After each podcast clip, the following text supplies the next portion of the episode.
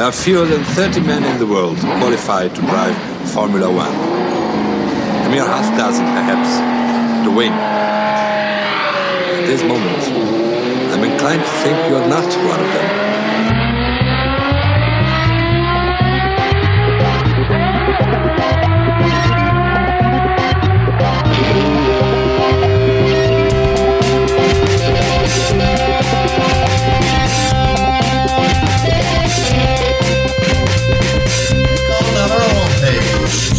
Know you want to. Keep up the good work, and there you have it. There you go. Welcome to SoundTakeMeeting.com. My name is Clark Rogers. I'm the host of the program. I'll be joined by Nasser Hamid, my co-host. This is podcast number 980, February 21st, 2023. Nasser. Thank you, sir. I say testing one, two, three. Formula One this week, Formula 2 and Formula 3 last week, all action in Bahrain. We shall explain gladly. Thank you, Nasser. On today's program, 10 days and counting. Honda approached by another team for 2026. Pirelli bringing new wet tires for 2023. Lance emulates Fernando in bike accident and will miss pre-season testing. And this week's interview is with Antonio Pizzonia. Bravo, bravo. And we need your contributions to keep this program on the air. Just click on the support F1 Weekly tab. You know you'll want to. Nas, welcome to the studio. How you been? Thank you, sir. I am doing very well and very, very excited about what will be happening on Thursday first day of preseason testing and just cannot wait to see the cars in action. So, really, really looking forward to it. And to borrow a phrase from Mr. Bob Varsha, girls, it's time to show your legs. In a few days, we will find out if Max and Red Bull are still leg up on the competition. By the looks of the new Ferrari and Mercedes, it seems like Max may not be wearing Nancy Sinatra's boots this season and walking all over the competition. These boots are made for walking, and that's just what they'll do. One of these days, these boots are gonna walk all over you. But I think by round three, we will have a pretty good idea which way the wind is blowing. The only preseason testing will take place where round one will take place Hermann Tilke's wonderful Spa in the Sands of Sakhir, Bahrain International Circuit for three days from February 23rd to February 25. All launches have been completed, some more boring than others. All have one thing in common high on inclusivity and diversity. The racing reality is only a few will taste victory. Last team to launch the cars last week was your favorite homeboys Alpine. Interestingly, they brought out two cars, one pinky and one sacre blue.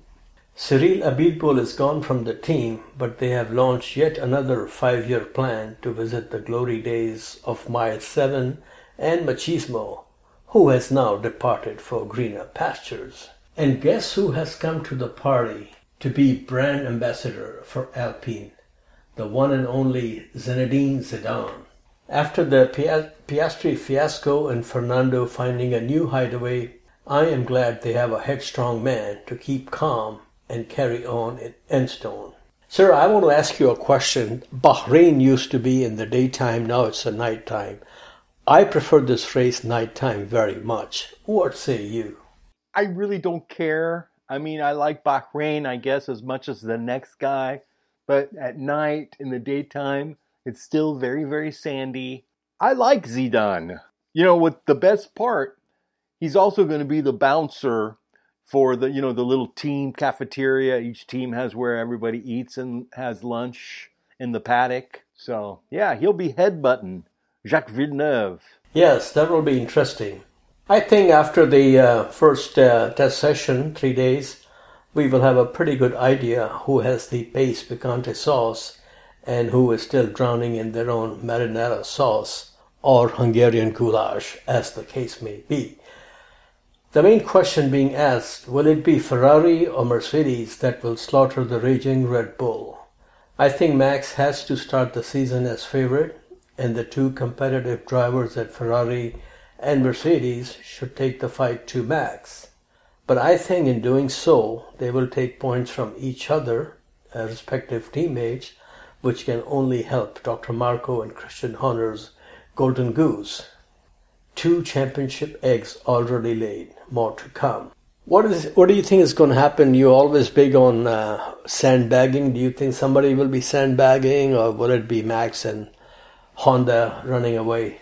Well, all eyes are for sure on Christian Horner, and those eyes are watching what Christian Horner will be looking at over at the men in black at Mercedes because really Mercedes are the ones that have to make the big leap. We already know Ferrari is competitive, they just stumble a lot. We know Max is going to be competitive and machismo. So the interesting thing is how this W14 with still no hips, no hip. Well, we'll see how it comes out of the box. Even Toto is going, he's got his fingers crossed, his ear earrings are crossed. He is anticipating full blown P1 at every race this season. Then he wakes up and his wife brings him the coffee. So it's going to be very interesting, but really all eyes, and we haven't been talking about this guy, is on LCH.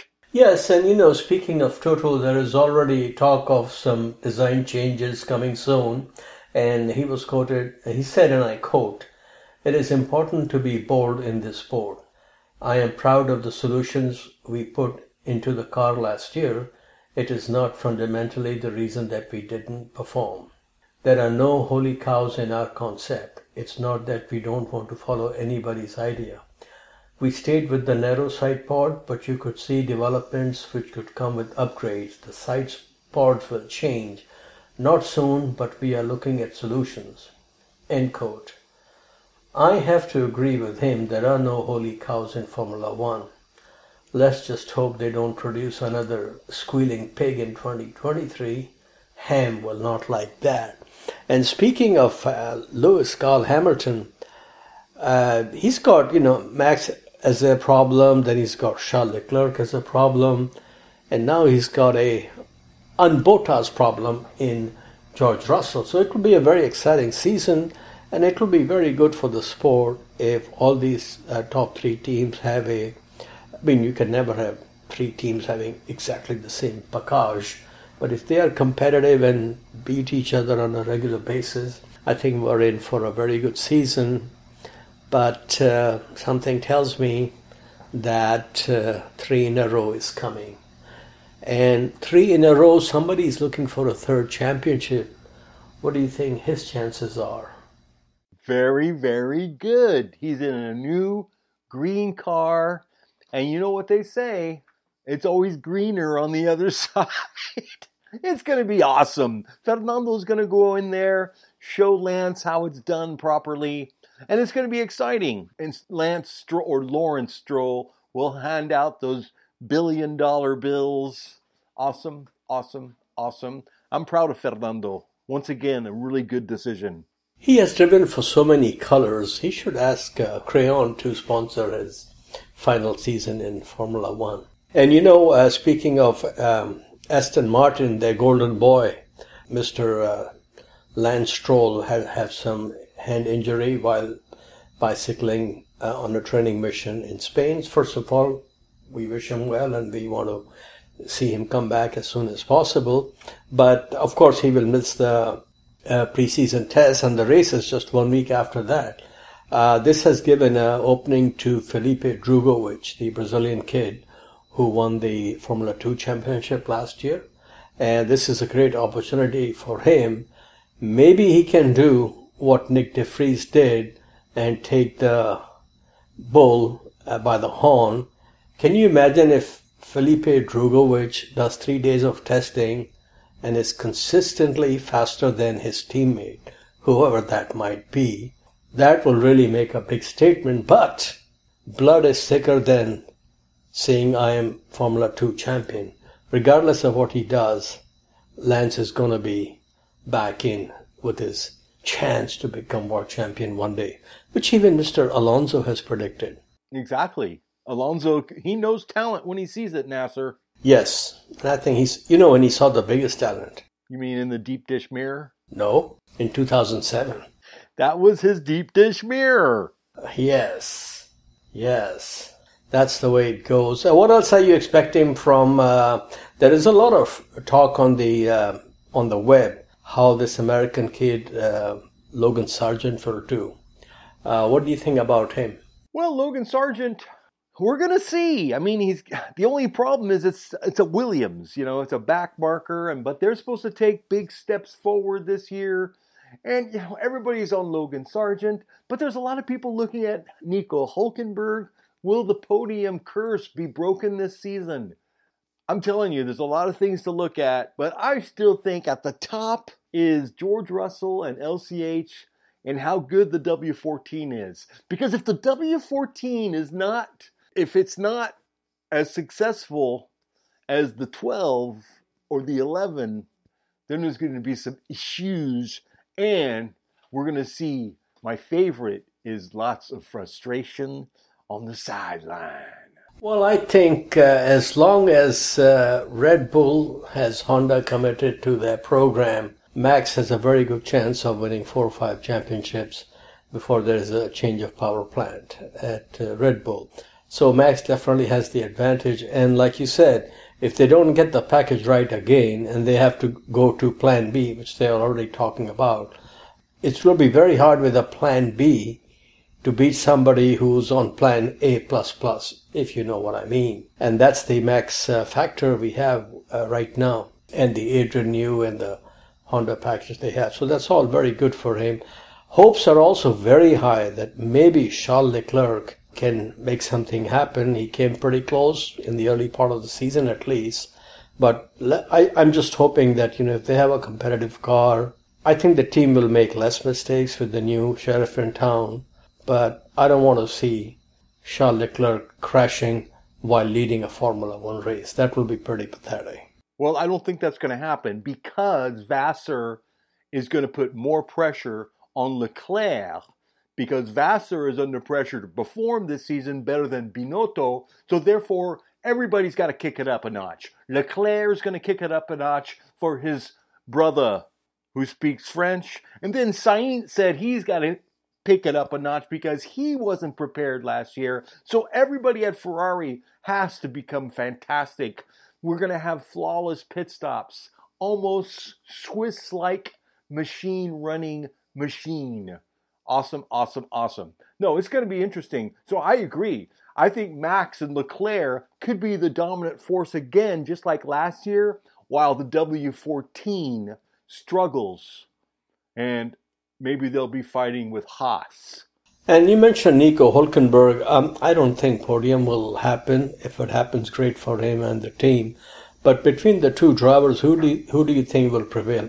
My take on this rivalry is this: it's going to turn nasty, just like at Alpine. But I think uh, Hulkenberg will deliver more points to the team. I'm hoping so, but miracles can happen. We saw the pole position for Magnussen last year. It was awesome. So you never know what's going to happen in Formula One. So Hulkenberg, something special has to come out of this season. You don't make a comeback like this when opportunity knocks, man, you got to make everything happen. So there's so much going on in this season. And of course, Fernando, you know, all the eyes are on Fernando, el más macho del mundo. You mean all your eyes are on Fernando? Correct. Yes. You know, uh, one thing I will say about Fernando, they say, and they've always said that, if a car looks fast, it will go fast. And that Aston Martin is a beautiful package. There's no question about it. And if they give this guy a fast car, he will deliver. And just case in point is how he raced his BFF in Hungary. Uh, was it last year or two years ago? Could have been two years ago. You know, I'm not very young anymore. Yeah, same here. I mean, the guy, the guy is incredible. We all know that. We, you know, we have some fun at his expense, but he can afford all the jokes at his expense. It should not be a problem. Anything else we should be watching out from the testing, sir? Of course, all the new team principles that we have rustling about. Let's see how which one makes the the MVP. You see what I'm saying? Sort of like NFL. You know, who's going to be the most valuable principal? There's a lot of things to watch. And not only that, but really this is last year's car just developed. So that's why Toto is being reserved. He knows he doesn't have a miracle cure. He knows Adrian Newey is working overtime to kick Mercedes' ass. So it's there's so much to watch that it's frightening, but I can't believe it. 10 days, Nasser, excuse me, 10 days and we're going to be in FP1 drinking Pabst Blue Ribbon and having some fromage. And falafel. Remember, the race is in uh, Bahrain. Falafel and some hummus. Yes, and you have to be PC now. You put down your pasties and have some rose water. Rose water with rose petals. Yes, and listen to Lynn Anderson singing, I beg your pardon. I never promise you a rose garden. I beg your pardon. I never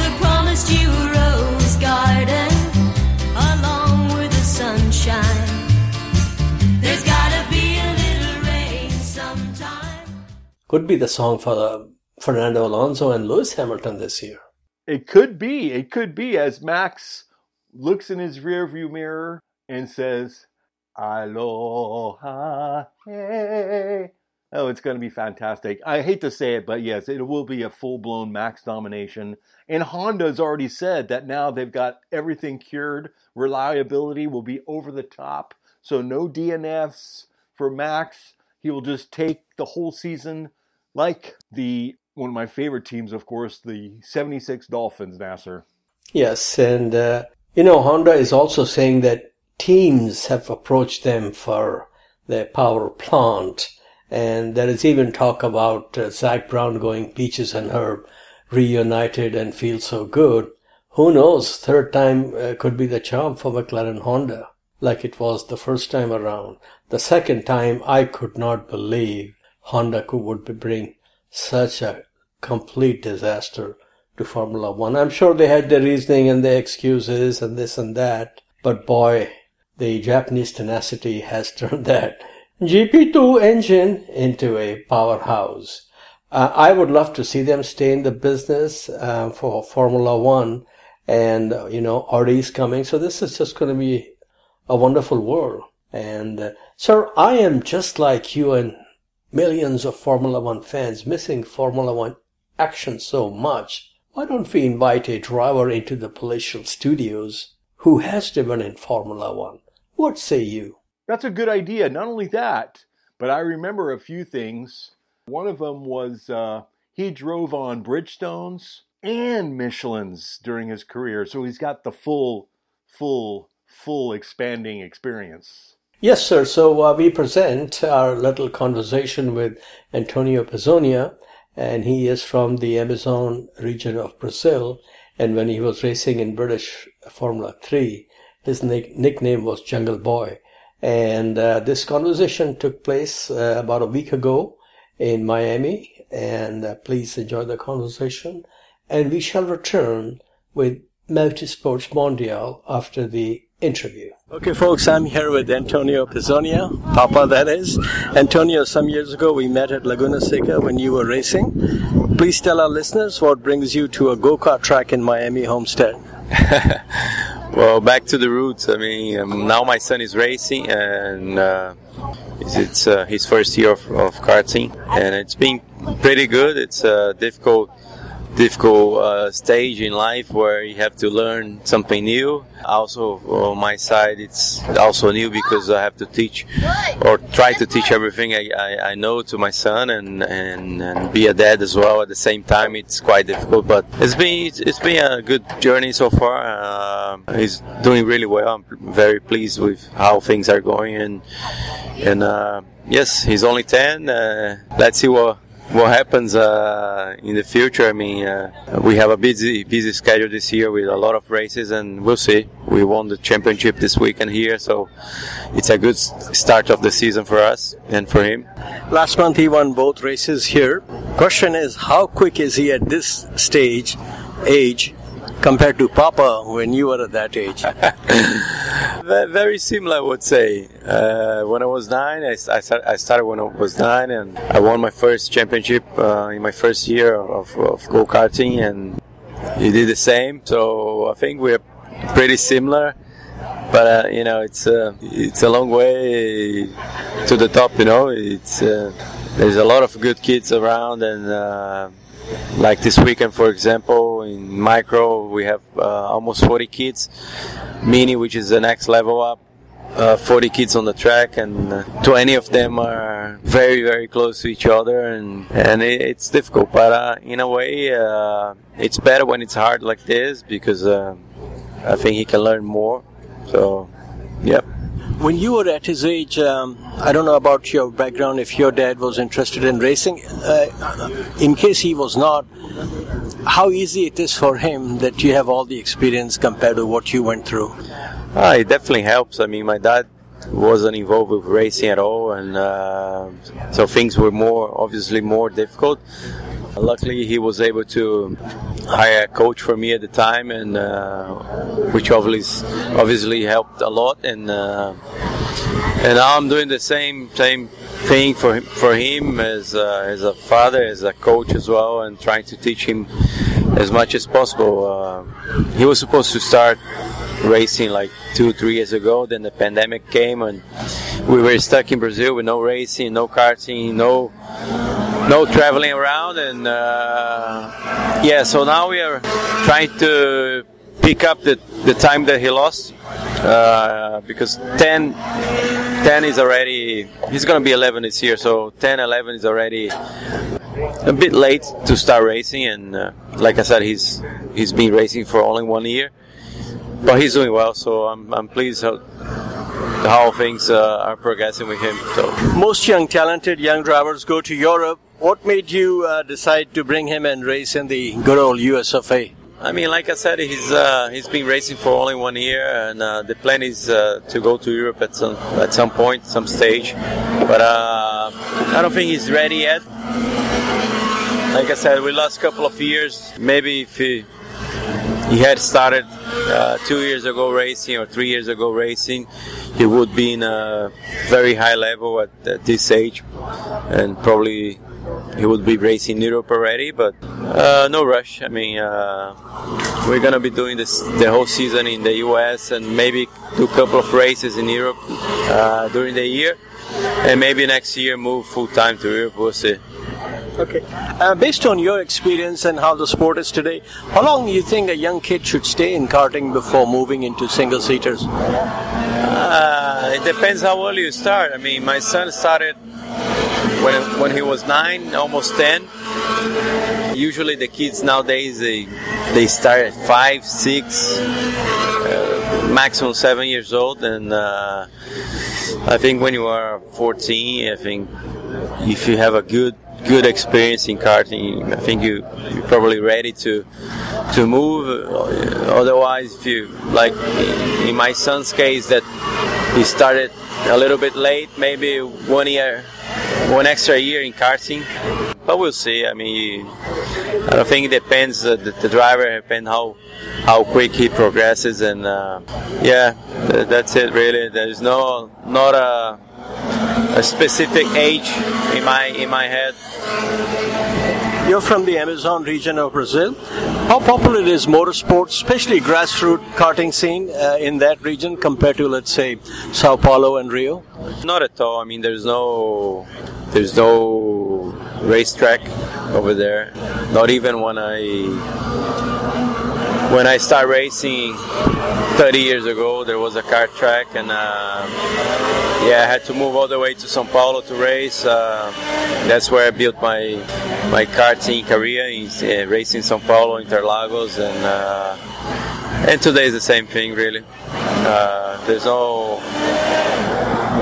no no kart track, no background, no racing, and uh, yeah, it's quite difficult, but that's how it is.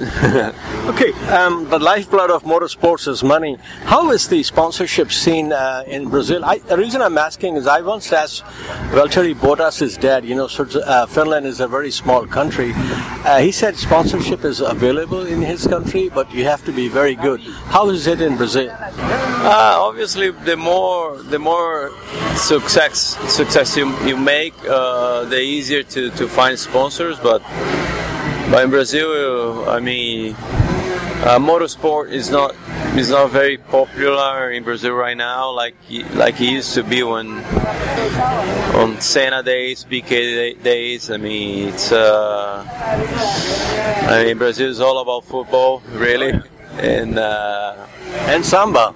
yeah, samba a little bit, but samba is only one week during the whole year. And football is uh, every day, every week, every weekend. Yeah, people are really fanatic about football in Brazil. And motorsport is not that is not that popular uh, right now, and uh, even karting. Uh, I remember when I was a kid, uh, there was so many karting tracks in, in Brazil, especially in the São Paulo area. And now it's becoming less and less popular, unfortunately. But yeah, a sponsor is always difficult to find, especially at this this age. You know, when you're 10, 11, it's almost impossible to find a sponsor unless someone is really willing to help instead of uh, trying to, to get a return in, in terms of visibility for for its brand. But yeah, it's it's very hard. I mean, if you don't have the money to to start, it's difficult. You mentioned Senna. Uh, can you share your memories with us of meeting him? I met him very briefly uh, during the Brazilian Formula One race. Uh, yeah, Brazil GP 1991.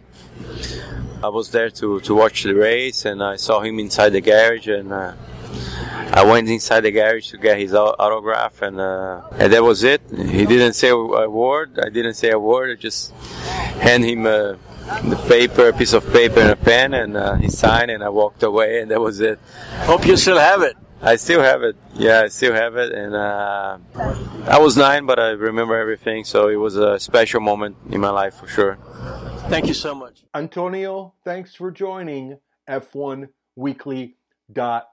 On that note, why don't we take a quick break and we'll be back after these brief messages. Honesty is something we all look for, especially when it comes to auto service. Honest Engines Auto Service Tallahassee is where you'll find it. Since 2005, they've been delivering trusted, dependable service to Florida's capital. Honest Engines is your full service auto repair center. Bumper to bumper, they have you covered. Honest Engines Auto Repair offers a variety of services transmission repair, oil change service, and much, much more. Don't let just anyone work on your car, bring it to Honest Engines. They'll give your baby the care it deserves. They work closely with you to make sure you know what's being done. With Honest Engines, you don't have to guess what their team is doing. Their highly experienced and certified technicians know just what your car needs, and they'll make sure you do too. So if you're in the Tallahassee area and you need auto repairs, give Honest Engines a call. 850-421-8461 and tell them F1Weekly.com sent you. Honest Engines Auto Repair. Right on the corner, right on the price. 718 Gay Street, Tallahassee. Welcome back to F1Weekly.com. Clark Rogers here, your host. And now, as we spin the globe and go around the world with Motorsports Mondial, with the king, the Swami himself, Nasser Hamid.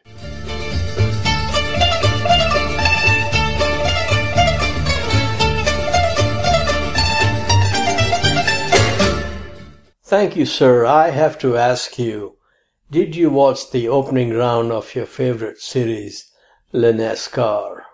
You know, I'm afraid I did not see the Lunesca. I was out of town in a hotel that did not have the Daytona 500. Oh wow, you stayed at Ritz Carlton? Correct. I don't. I, I'll be surprised if they're showing uh, NASCAR races. But No, they were showing they were showing Dijon Prenois 1979. or Goodwood Festival of Speed.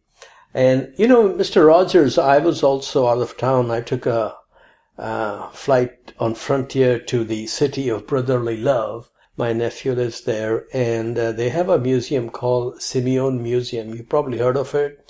I went there with my nephew, and it is very, very nice. I took some pictures, which will, which we will post on the F1 Weekly page uh, soon. And they have a lot of nice cars there, um, Ferraris and Aston Martin and Mercedes and BMWs. And they have a little uh, section for Mille Miglia, Targa Florio, very, very nice, Brooklands. And then as I was walking around, I don't know why, there was like a big door and you could tell it's like a door to a hallway or something which was closed and dark. And out of nowhere, this guy comes to me and he says, "Hey, did you check out the Alfa Romeo in the in the garage or workshop?" And I thought it'll be one of those 1930s cars because most of the cars are from that era. Man, I go there and my nephew is like, "What's going on?" And I'm like, total freeze frame. They have a Campari sponsored Alfa Romeo from the 90, early 70s sports cars. And I remember those cars very well because at one time, I think it was 1975, Alfa Romeo with Campari sponsorship, if I remember correctly, won the World Sports Car Championship. And cars were prepared by Willi Kauhsen of Aachen, Germany. And so they said they're, the guy said to me the car broke down, they're fixing it. And I said, hmm, Alfa Romeo broke down. When was the last time that happened? So anyway, I got the, um, lady in charge, her business card. She was not there and I am going to, uh, send her a note and ask when this car will be out and I'll make a trip just to see that beautiful Alfa Romeo. And also something very interesting, I found out, uh, that they're going to have a big viewing party for the Le Mans 24 hour race. And they have a lot of cars that race at uh, Le Mans. So what they're going to do in the back area, they have a sort of a, like a parking lot. All 24 hours during the race, they're going to drive their different cars for a few laps. So, uh, maybe that's something if, if I'm in town or if I have time, I might do that. But this, uh, doc, this Mr. Simeone was actually a doctor, Dr. Simeone. This is his private collection in Philadelphia and not too far from, actually pretty close to the Philly airport. So if somebody is in the area, I will highly, highly recommend. And on that historical note, we go to the future of the world, and the future of motor racing, Daytona 500. Round one of the NASCAR Nation. This was my favorite part. The 200 lap race turned into a 212 lap event, thanks to overtime and numerous cautions. When it was finally over, the winner was one of Danica Patrick's ex-boyfriend, Ricky Stenhouse Jr. So congratulations to him. Now, you know, this is the, they call it the Great American Race. Obviously, it's a very big event in the American racing landscape. And this is where Richard Petty made his name. But interestingly, you know, some of the biggest names in NASCAR never won this race, and they include Tony Stewart, Kyle Busch, Rusty Wallace, despite driving for Roger Penske, Terry Labonte, and your favorite Ricky Rudd. And even the great Dale Earnhardt, he had only one win in this race. So it is uh, quite an event for NASCAR. And now they're going to have a race almost every weekend, so good for them. Okay, sir, from Sands of Daytona, we go to Sands of Arabia. Formula Regional Middle East fifth and final round took place over the weekend at Yas Marina, and they're having, you know, three races per weekend. Toto's new George Russell, Italian Kimi Antonelli clinched the championship. Not bad for a 16 year old who last year won both the German and Italian Ford championships. This year in European theatre, he will race in Formula Regional Europe, also known as FRECA, and this is what used to be uh, Formula Renault Eurocup. And I fully expect him to win this championship also. His real litmus test will come when he reaches Formula 3. So this kid was, I've been following his career when I first heard that he has been taken into the Wolf Pack, and this was when he was in karting a few years ago. Taylor Barnard from England was second in the championship. Sebastian Montoya, son of you know who, was 21st in the standings. No win, no podium, and he's in the Red Bull Junior program. Good for him. And we're going to follow the uh, Series Formula Eu- Regional European on a regular basis and uh, see how these young drivers do. Okay, the other series that was also happening there at Yas Marina was Formula 4 UAE. Suzuka style season finale in race 3 of the final round. Aussie made James Wharton won the first two races of the weekend. In the final race, it was him or Finnish driver Tuukka Taponen who will be champion. Both are members of the Ferrari Driver Academy and driving for the same team, Mumbai Falcons. So this was a case of Falcon and the Snowman. The start was yesterday and Suzuka once more. The teammates took each other out before the opening lap was completed. Advantage Wharton. Aussie Mate took the title. According to fake news, he sent a text message to his challenger saying, Tuukka, it's called a motor race. And that is Yas Marina. Yesterday once more. Okay, sir, let's see what else we have. Oh, the big beneficiary of the clash and rocking the Casbah in Abu Dhabi was young man from New York who Chris Berman would call the Nigerian Nightmare. Ugo Ugochukwu. Ugo is under Zak Brown management, and just like Zak Brown, he is one of the few Americans who have won a karting uh, championship in the last karting world championship, I should say, in the last 25 years.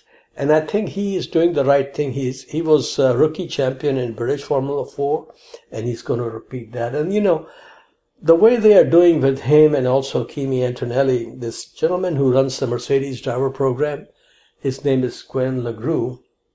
He decided that best thing for Kimi is not go straight into Formula 3, but go through Formula Re- Regional Europe, which I think is a very, very smart idea. So we'll see and we'll keep reporting on these whippersnappers, the winning whippersnappers. Okay, sir, now we come to Diana Ross segment.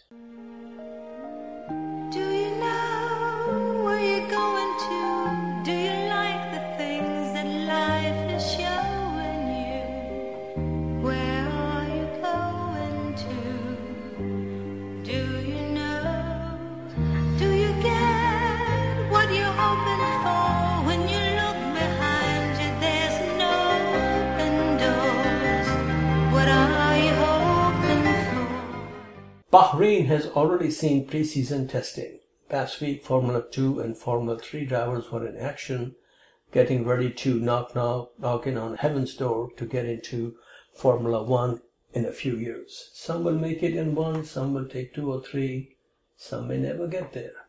Today we will look at some of the leading candidates in both series and who has a realistic chance of reaching the pinnacle of motor racing based on performance and not having two noses or three ears in the name of diversity and inclusivity. We want people to come into Formula One based on performance. Do you concur, sir? I do indeed. Thank you, sir. Okay, sir. And this is just not in any order, but you know, some of the drivers. So we shall start with Jack Doohan. Last year he was a rookie in Formula 2 and like fellow rookie Logan Sargent was very impressive. He has moved from Red Bull Abattoir to Alpine Academy. He has a tough master as a guiding force, and that would be his Papito and MotoGP legend Mick Jack took three wins in 2022 and finished sixth in the championship. In 2023, he will also be a reserve driver for Alpine. I just hope the team has given his contract to the F. Lee Bailey of Formula One for a thorough review to make sure they have a watertight contract so we don't have another Aussie leakage and slip away. Next is your fellow Francais, Monsieur Theo Pourchaire. Young, fast, and French. I am surprised he did not win the F2 championship last season as he was in his second year in the series. He had three wins and was second in the championship, 101 points behind championship winner Felipe Drugovich. And Felipe, I must say, was in his third year. Lucky for Theo, he is still in the Sauber Driver Academy and he better win the championship in his third year because the Germans are coming soon and they want discipline and uber domination. Otherwise, his career will be torpedoed by a Stuka.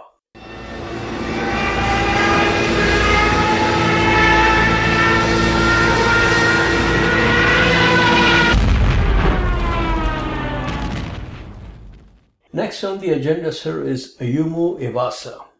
He was pleasant surprise of the 2022 Formula 2 season. He is the second coming of Yuki Tsunoda. Both are very quick and both supported by Honda, but he is not a Portimao yet. He took two wins in his rookie season and finished in fifth in the standings ahead of Jack Doohan. There has never been a Japanese Formula One race winner nor a Japanese Formula 2 champion. Hopefully, Iwasa-san can change that. Among the rookies who may rattle some cages, we have two drivers that I'm keeping an eye on. One is another French guy, Victor Martin, and but he is not so young. He will be 22 in June, and that is not a spring poulet in motor racing. When you're trying to get to Formula One, last year he won the F3 championship, and in 2020 he was Formula Renault Euro Cup champion. And man, I'll tell you, if he can surprise the hell out of everyone and become a rookie champion, then he he will he will get into Formula One hopefully. The other guy is Isaac Hadjar. Based on his background, he will be launching his own Battle of Algiers in the final frontier before Formula One. He is in loving hands and care of Dr. Marko, where the sign on the floor of his office says, slippery when wet and windless. He is 18 years old and is being thrown into the Barracuda pool that is Formula 2. Hadjar is a talented French driver of Algerian background and came close to winning the F3 championship last year. It really went wrong for him in the last few uh, races. And now, sir, we come to a kid who might just do a Max Verstappen, and this is Oliver Bearman, known as Ollie Bearman. This 17-year-old chap from Chelmsford in England did two years ago what Kimi Antonelli did last year. That is win both the Italian and German Formula 4 championships. Last year in Formula 3, he finished a very impressive third, only seven points behind the champion Victor Martin. He is in the Ferrari Driver Academy and they are putting him in the top team in the Formula 2 championship, Prema, which is also based in Italy. If this kid can rattle cages and win the F2 championship in his rookie season at the ripe old age of 18, I think Pedro de la Rosa should text Carlos Sainz, Mas rapido, amigo. And we will see how it works out. Now, sir, we come to look at some names briefly in Formula 3. You got to crawl in Formula 3 before you can run in Formula 2.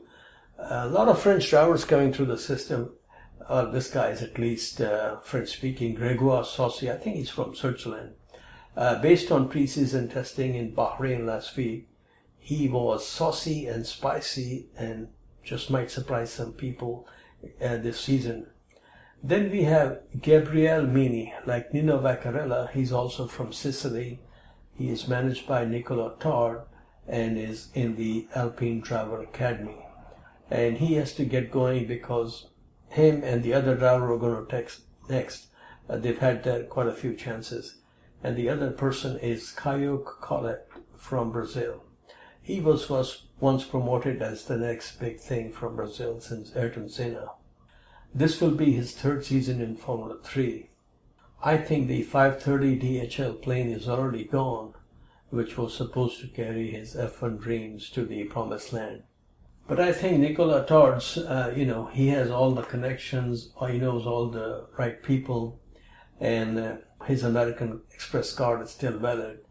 And, you know, what they say, membership has privileges, so there is hope for Caio. This is how I look at it, and this was really drilled into me by, of all the people, Nyck de Vries. If you're going to take three years to win Formula Renault or Formula 3, you're never going to win Formula 2 in your first attempt. Maybe someday somebody will. So these people have their work cut out. So there's another kid that I am very excited about, and my criteria is performance only. And this is Dino Beganovic. He could be the next Super Swede. Remember, Ronnie Peterson was known as the Super Swede. In the 70 plus years of Formula One racing, only two drivers from the Viking Nation have taken race wins Jo Bonnier and Ronnie Peterson. Uh, Dino is in the Ferrari Academy. And, sir, this day and age, you just cannot do anything in racing without inclusivity and diversity. Do you remember this German girl, Sophia Flörsch, some years ago? She had a incredible crash where, his, where her car went backwards flying into the air and crashed into some sort of a media stand. Do you remember that at Macau? I do remember, yes. I mean, the car was literally flying. She missed a pole uh, that was there, and she was so lucky. That was like four years ago, four or five years ago. And your favorite team, Alpine, has now drafted her. And I don't know if you saw the Alpine uh, launch. Uh, they were saying, oh, she's very strong and this and that. And, you know, we wish all the best to everybody. But come on. If you're running outside the top 10 for years and years in Formula 3, you're not going to come into Formula 2 and Formula 1. But, you know, we'll see. Also in Formula 3, sir, is Sebastian Montoya, also known as Mini Monty. His Papito, the full Monty, uh, drove for Dr. Marko's team in Formula uh, 3000 back in the day. And now, you know, Sebastian has joined Red Bull Junior program. Early indications are that he's a cool-headed kid, but not very hard on the right pedal as Papa. So uh, we will see how it goes. I will. I, I can already see Sebastian Montoya doing the best he can, and then in a couple, two or three years, we'll see him in Indy Lights or IndyCar racing.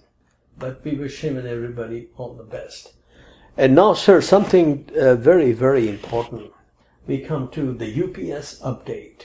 And I have to say thank you to the host of F1 Weekly, Mr. Clark Rogers. Last Friday, I got a package of love from the host of F1 Weekly, some magazines from 1969 and 70 and early 70s also. And Mr. Rogers, I got great pleasure in reading them, reading them, looking at the pictures. Obviously, brings back a lot of memories of drivers who were young in those days, and so was I. And some of them have become mega stars of the sport or TV pundits. Uh, but a few things caught my attention. And I always love looking at photographs of old cars and old tracks. But there were a couple of things that got my attention and I would like to share some bits and bobs here. There was a report on the 1969 French Grand Prix at the Charade Circuit which is in Clermont-Ferrand. And they express a big surprise that Jackie Stewart won the French Grand Prix from pole position in his Matra. And it said that this is something that has not happened in quite a while. Nowadays, if you don't get on pole and you win a race, chances are your name is Max Verstappen. But, you know, times were very different in those days. And the other thing uh, that got my attention interesting, somewhere it said, Keke Rosberg and Mike Hawthorn are the only world champion champions to win only one race in their championship winning season, which is of course true. 1982 for Keke and 1958 for Mike Hawthorn. But what is also interesting, the gas man in America, Tom Sneva, he went one better than them. Many years ago, he won the IndyCar championship without winning any race. So you gotta do what you gotta do. Okay, sir, now we present our segment called Deep Dive into the Archives. You know, over the years, we are blessed with having the opportunity to talk to a lot of great racing legends, and uh, we would like to share a few minutes of this conversation which took place at Laguna Seca many years ago with uh, Bobby Unser. So please enjoy. Okay, I'm here with one and only Bobby Unser, great American legend. Bobby, you started your career in um, Roadsters, front engine, then you saw Jim Clark and Colin Chapman came here, and then came the young guns, Rick Mears, Michael Andretti.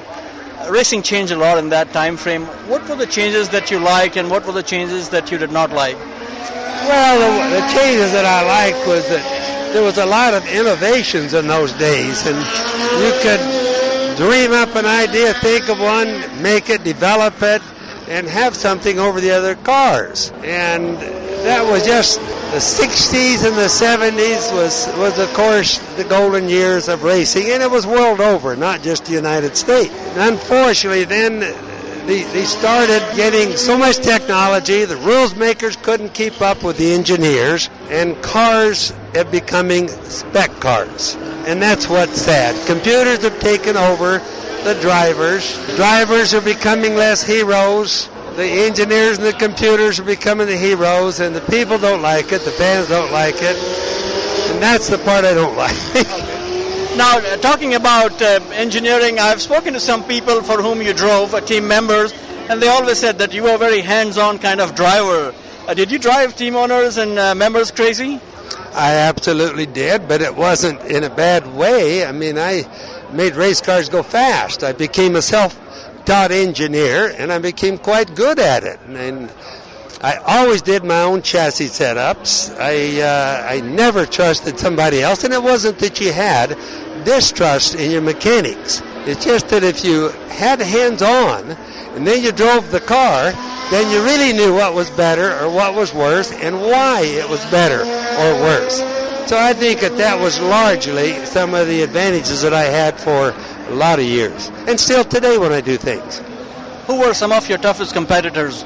Oh, the whole bunch of them. Gosh, I'd have to have an old list, but I mean, just look at my brother and Foyt, and, and uh, of course, Parnelli, who's here today, uh, is the one that took me to Indianapolis and and uh, made a lot of my opportunities available for me. But there was so many guys: Mario, Roger McCluskey, Don Branson. I mean, I don't know. I'd have to have some old books to go back and tell you they were tough race drivers. Your most memorable wins, and also some of the races where you did not win, but you were proud of your, uh, you know, drive that day. Well, I had lots of those, but you guys, you must remember that I did hundreds and hundreds of races. And so you can't just pick out one that was your most memorable. And if you did, it would obviously be one that a person won, like my first Indy race, like my first Pikes Peak win, stuff like that. First wins are always the most important for everybody. Now, um, you drove for Roger Penske and Dan Gurney, two great American names. Uh, very different people also. Can you tell a little bit about your experience for these uh, driving for these people? Well, first of all, Dan, I was with Dan uh, Gurney a long time, and I was a development driver, plus the guy that was supposed to win a lot of races, and I did. And we had good cars, and my experiences with Dan were very good. He never had enough money, but he always had fast cars. And with the exception, with a few exceptions, we won a lot of races with Dan. And, uh, and, and the people that he had were such good people. In other words, it really furthered my engineering abilities and, and my capabilities. I did so much development work for him. And of course, that was a big highlight up to its day. But then, later on, and came Roger Penske. Well, Roger just gave me the whole thing. Whatever I wanted, I had. And money was never a problem anymore. And don't care what I wanted to try, don't care what I wanted to experiment with. Didn't make any difference. He never said no. And Roger used to tell me, I'm right probably 75% of the time, so he's never going to say no. I tested where I wanted to. I did as much testing as I wanted. If I wanted to have new pieces built, built, he didn't care who did it or where it came from. All he wanted was the race cars to go fast. And what Roger did is he took the excuses for losing out of the whole thing. So there was only winning that's left. And of course, that's what I was after, and that's what I wanted too. So, you know, nobody thought that Roger and I would get along. And, and I was probably one of those. But in all the years, I did four cars for Roger, developed. And almost 100% no arguments. In other words, we really, really, really, and when, when things did go wrong, which they do occasionally, Roger was the first guy there to help. He didn't care where it was. What can I do to help? Sometimes he'd have a tie on, sometimes a suit. He'd take off his tie and the jacket, he'd be in there working. I have a picture, Milwaukee. Things really went bad that day. My spare car wasn't race ready. And the first one, we, we blew up the tub by accident. So I had to take the spare car and it had to be set up fast and furious and we only had probably 30, 45 minutes to set that car up. And Roger and I did most of it ourselves. And, and we didn't argue, we just, we just meticulously worked at the car and by golly I went good in the race. Very impressive. Now, Who was a better driver, Bobby Unser or Al Unser Sr.? Well, I don't know. You know, I can't say anything bad about my brother because he won an awful lot of races. If you ever had Al in the right car with the right team, untouchable. I mean, he, Al never made mistakes. He never drove too hard, but he drove hard enough to win. And you just look at his record; it's a fabulous record. I still think I'm a better driver. Okay, good for you. Uh, who won the 1981 Indy 500? You or Mario Andretti? Well, Mario damn sure didn't win it, and if anybody thinks they do, just look at the race and see. Okay. Now, recently, Jackaroo did a very good program, I believe, on Speed TV, one hour between you and Mario on this issue. Uh, is the dispute resolved? Are you friends with Mario now? Well, unfortunately, and I mean really mean unfortunately, he used to be one of my very closest friends until he got to thinking that he won the 81 Indy race. And of course, that was all because of trying to say that I violated the rules, and yet he did the same thing.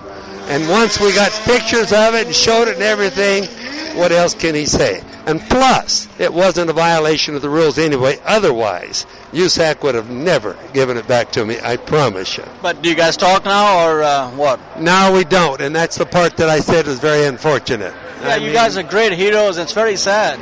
Well, it's more than sad. If you knew what good friends we were before, then you'd know how sad it really is to me. And it'll always be sad and, and over something that wasn't his, over something that was mine. To lose a friendship isn't that sad.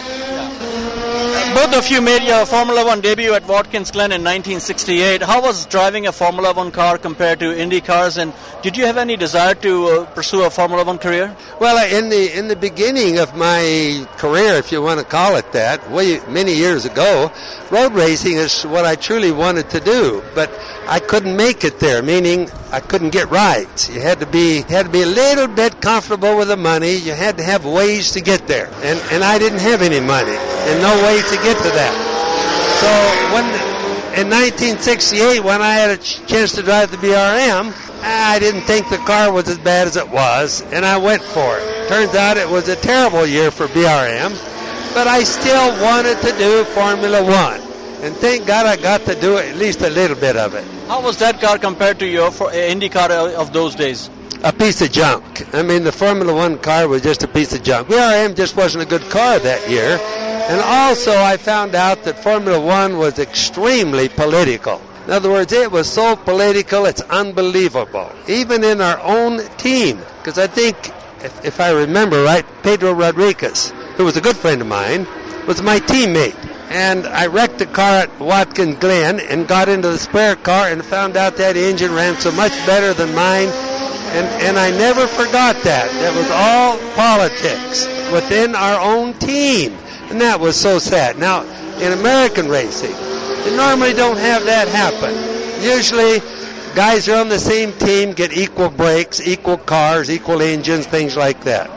Formula One in those days was really different that way. You know what I'm saying? Okay, sir, before we get to final famous last words, we're going to have a little musical mondial because you love music, so do I. And today we have a tribute to Mercedes for going back to black. Hope they have a winning tune this season and are no longer in dire straits. Thank you, Mr. Knopfler.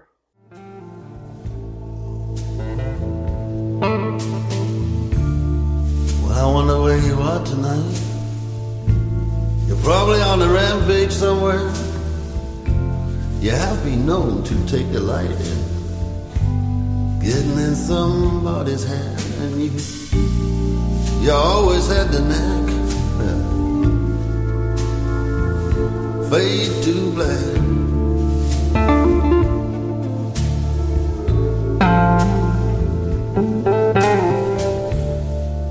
You already made a pass. Okay, sir, now we come to famous last words. Mr. Rogers, there is this gentleman, I think he's from Ireland, Conor Moore, who has become very famous. He does great impressions of sports people, racing people, racing team managers. Have you seen any of his work uh, on uh, YouTube? Oh, he has, um, yeah, a lot of drivers have met him and he does a great job. And today, you know, uh, he is doing an impression of uh, Will Buxton and I think it's very funny and very nicely done. So Thank you for listening and please enjoy. Bye bye. This might be the most exciting Formula One championship we've had in years. I mean, it's just incredible. Uh, not since Nico and Lewis have we been this. I mean, everyone is on the edge of their seat. Yeah, to be honest with you, I really don't give a shit.